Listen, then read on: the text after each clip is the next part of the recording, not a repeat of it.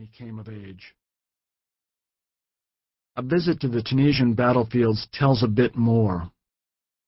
For more than half a century, time and weather have purified the ground at El Guettar and Kasserine and Longstop. But the slit trenches remain, and rusty C ration cans, and shell fragments scattered like seed corn. The lay of the land also remains, the vulnerable low ground, the superior high ground, incessant reminders of how, in battle, topography is fate. Yet even when the choreography of armies is understood, or the movement of this battalion or that rifle squad, we crave intimate detail of individual men in individual foxholes. Where, precisely, was Private Anthony N. Marfione when he died on December 24, 1942? What were the last conscious thoughts of Lieutenant Hill P. Cooper before he left this earth on April 9, 1943. Was Sergeant Harry K. Midkiff alone when he crossed over on November 25, 1942? Or did some good soul squeeze his hand and caress his forehead? The dead resist such intimacy. The closer we try to approach, the farther they draw back, like rainbows or mirages they have outsoared the shadow of our night, to reside in the wild uplands of the past. History can take us there, almost. Their diaries and letters, their official reports and unofficial chronicles, including documents that until now have been hidden from view since the war, reveal many moments of exquisite clarity over a distance of 60 years. Memory, too, has transcendent power even as we swiftly move toward the day when not a single participant remains alive to tell his tale, and the epic of World War II forever slips into national mythology. The author's task is to authenticate, to warrant that history and memory give integrity to the story, to aver that all this really happened. But the final few steps must be the readers, or hear the listeners for among mortal powers, only imagination can bring back the dead. No one today can understand the ultimate triumph of the Allied powers in World War II in 1945 without a grasp of the large drama that unfolded in North Africa in 1942 and 1943. The liberation of Western Europe is a triptych, each panel informing the others. First North Africa, then Italy, and finally the invasion of Normandy and the subsequent campaigns across France, the Low Countries, and Germany. From a distance of 60 years, we can see that North Africa was a pivot point in American history, the place where the United States began to act like a great power, militarily, diplomatically, strategically, tactically. Along with Stalingrad and Midway, North Africa is where the Axis enemy forever lost the initiative in World War II. It's where Great Britain slipped into the role of junior partner in the Anglo-American alliance, and where the United States first emerged as the dominant force it would remain into the next millennium. None of it was inevitable, not the individual deaths, nor the ultimate Allied victory, nor eventual American hegemony. History, like particular fates, hung in the balance, waiting to be tipped. Measured by the proportions of the later war of Normandy or the Bulge. The first engagements in North Africa were tiny skirmishes between platoons and companies involving at most a few hundred men. Within six months, the campaign metastasized to battles between army groups comprising hundreds of thousands of soldiers. That scale persisted for the duration. North Africa gave the European war its immense canvas and implied, through 70,000 Allied killed, wounded, and missing, the casualties to come. No large operation in World War II surpassed the invasion of North Africa in complexity, daring, risk, or as the official U.S. Army Air Force's history concludes, the degree of strategic surprise achieved. Moreover, this was the first campaign undertaken by the Anglo-American alliance.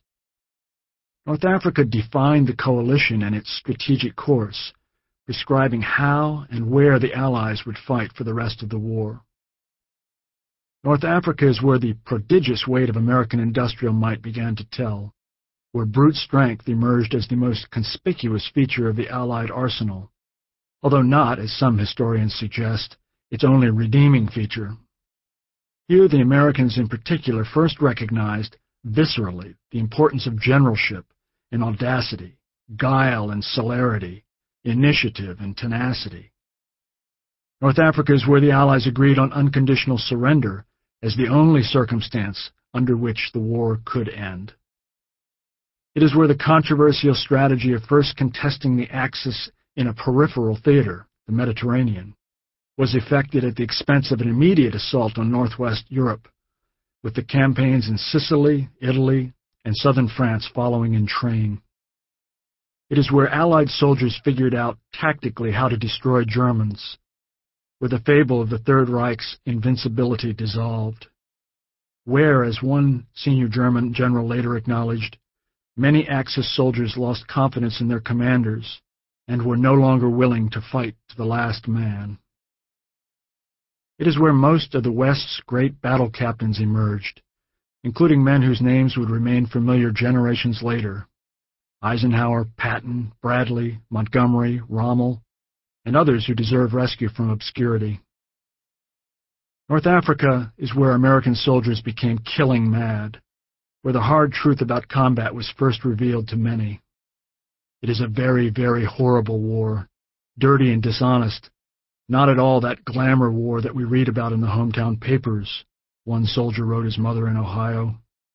For myself and the other men here, we will show no mercy. We have seen too much for that.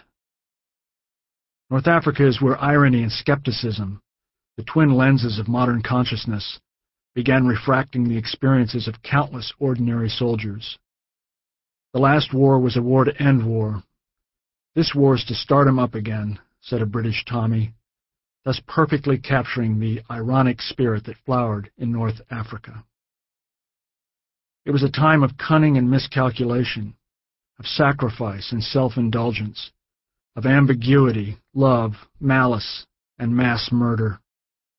There were heroes, but it was not an age of heroes as clean and lifeless as alabaster. At Carthage, demigods and poltroons lie side by side.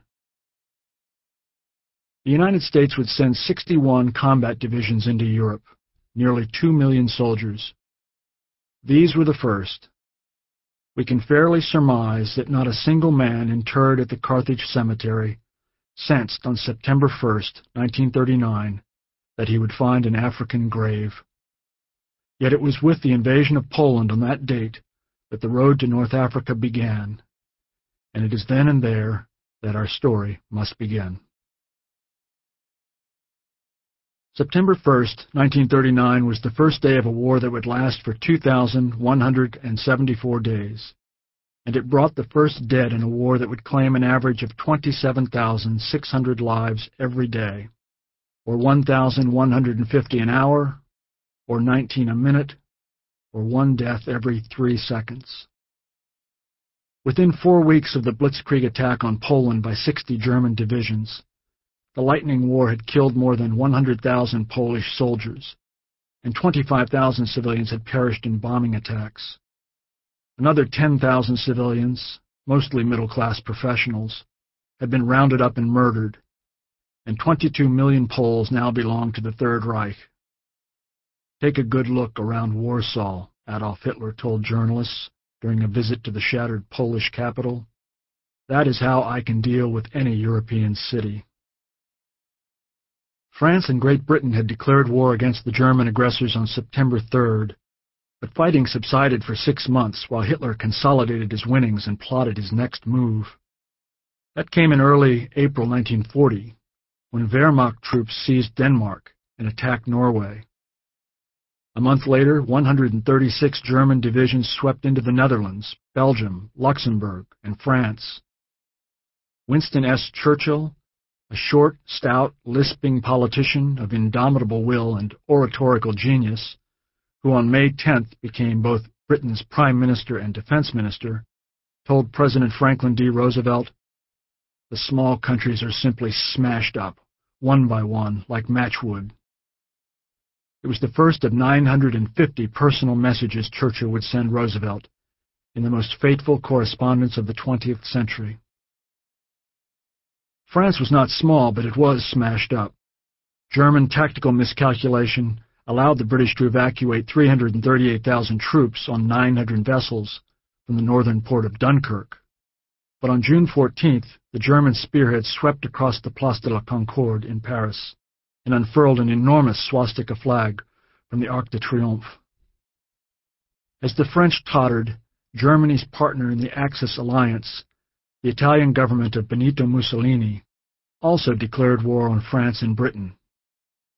First they were too cowardly to take part, Hitler said. Now they are in a hurry so that they can share in the spoils. After the French cabinet fled to Bordeaux in shock disarray, a venerable figure emerged to lead the rump government. Marshal Philippe Pétain, the hero of Verdun in World War I, and now a laconic, enigmatic 84-year-old, had once asserted, They call me only in catastrophes. Even Pétain had never seen a catastrophe like this one, and he sued for terms. Berlin obliged.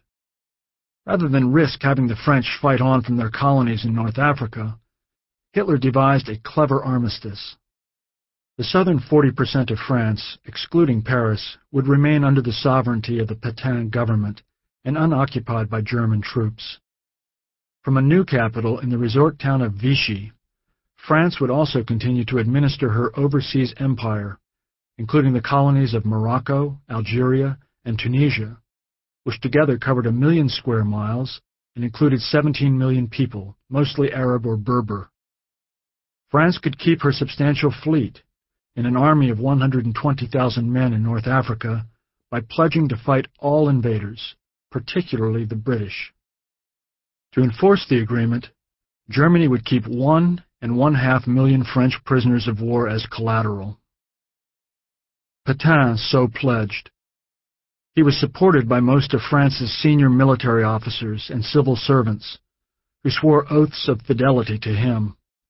A few refused, including a 49-year-old maverick brigadier general named Charles André Joseph Marie de Gaulle, who took refuge in London, denounced all deals with the devil, and declared in the name of free France, whatever happens, the flame of French resistance must not and shall not die.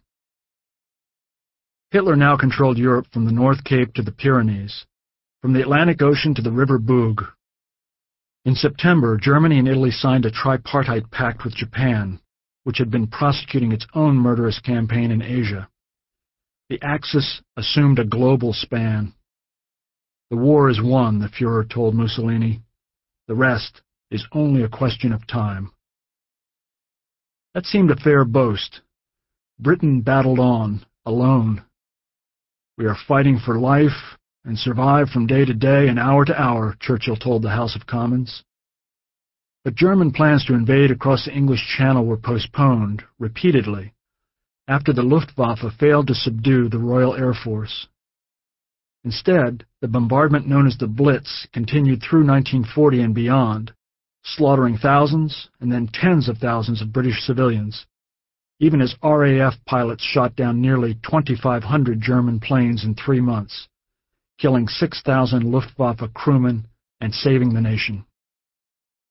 Churchill also received help from Roosevelt, who nudged the United States away from neutrality, even as he promised to keep Americans out of the war.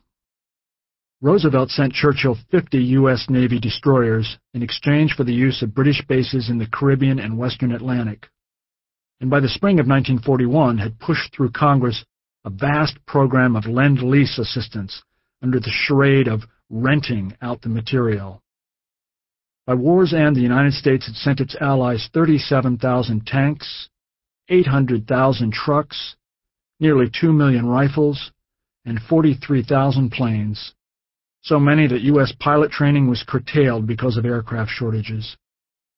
In 1941, though, the British were hanging on by our eyelids, as General Alan Brooke, chief of the Imperial General Staff, put it. Hitler faced other annoying disappointments.